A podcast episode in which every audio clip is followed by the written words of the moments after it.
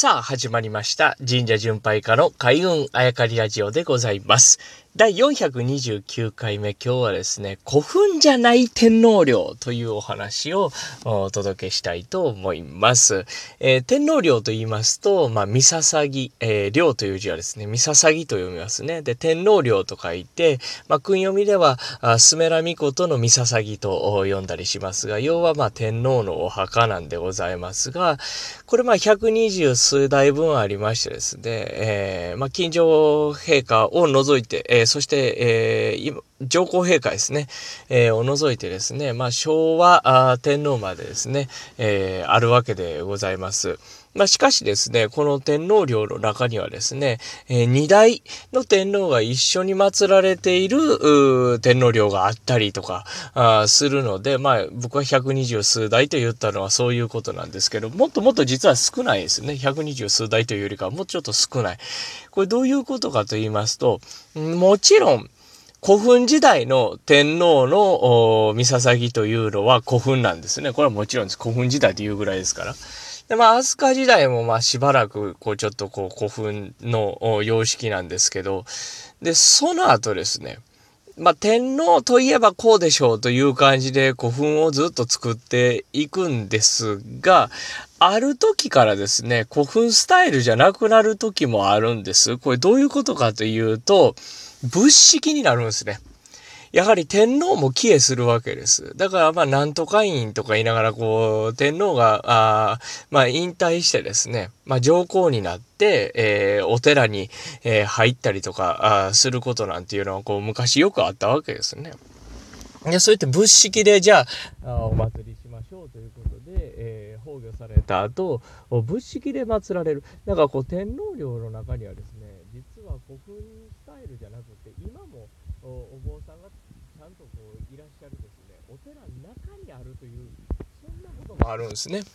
で、この逆にですね、天皇陵のところに、えー、神社を建ててとかっていうね、えー、まあ赤間神宮って山口にありますけど、天皇陵の横に神宮が建ってたりとかね、するわけですね。そ,、まあ、そういうふうにこう、リンクしてるところもあれば、あ仏式で祀られてるというところもある。しかもですね、まあ今日はその、古墳じゃない天皇陵という話ですから、仏式のところにこうスポット当てていきたいんですけど、これがまたですね、やはり朝廷というのは、あ力が弱くなる時っていうのはやっぱあるんですね。で、これ、侍が出てくるわけですね。まあ、ちょっと余談になりますけど、侍っていうのは語源がサムラブという動詞だったそうですね。サムラブというのは高貴な人に使えるとか、高貴な人のこう敬語役という、う敬語をするという動詞でサムラブ。で、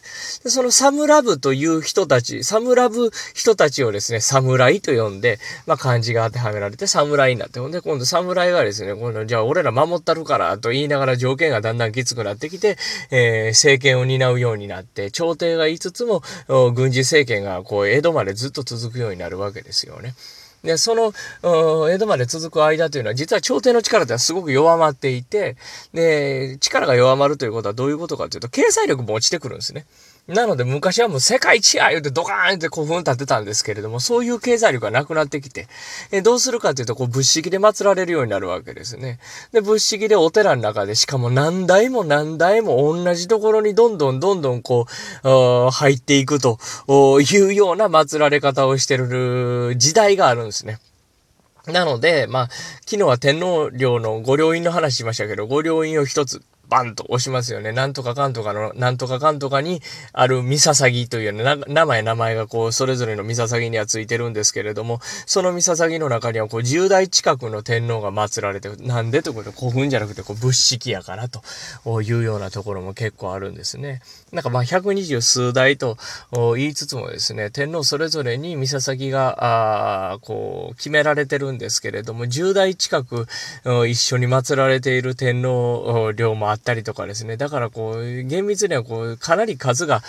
少ないですね。天皇の数に、えー、比べてね。まあそういった意味で、こう、三捧というのはですね、まあ昔のこう古墳からですね、で、こう、お寺の仏式になって祀られているところとか、巨大なお寺の中にあるとかね、巨大な神宮が後に立っているとかね、えー、そしてまた、あこう、近世になりますとですね、こう、明治天皇陵はどこかとかっていう風になってくるんですよ。これ探していくと結構歴史も見えつつ、で、古墳なのか仏式なのか、そしてこう、近代のまた天皇陵、墳墓なのかのかというね、えー、その辺りが見えてくるんでね、結構こう、天皇陵、三笹、スメラミコトの三笹を巡るというのも、まあ言葉が合ってるかどうか分かりませんが、面白いものでございます。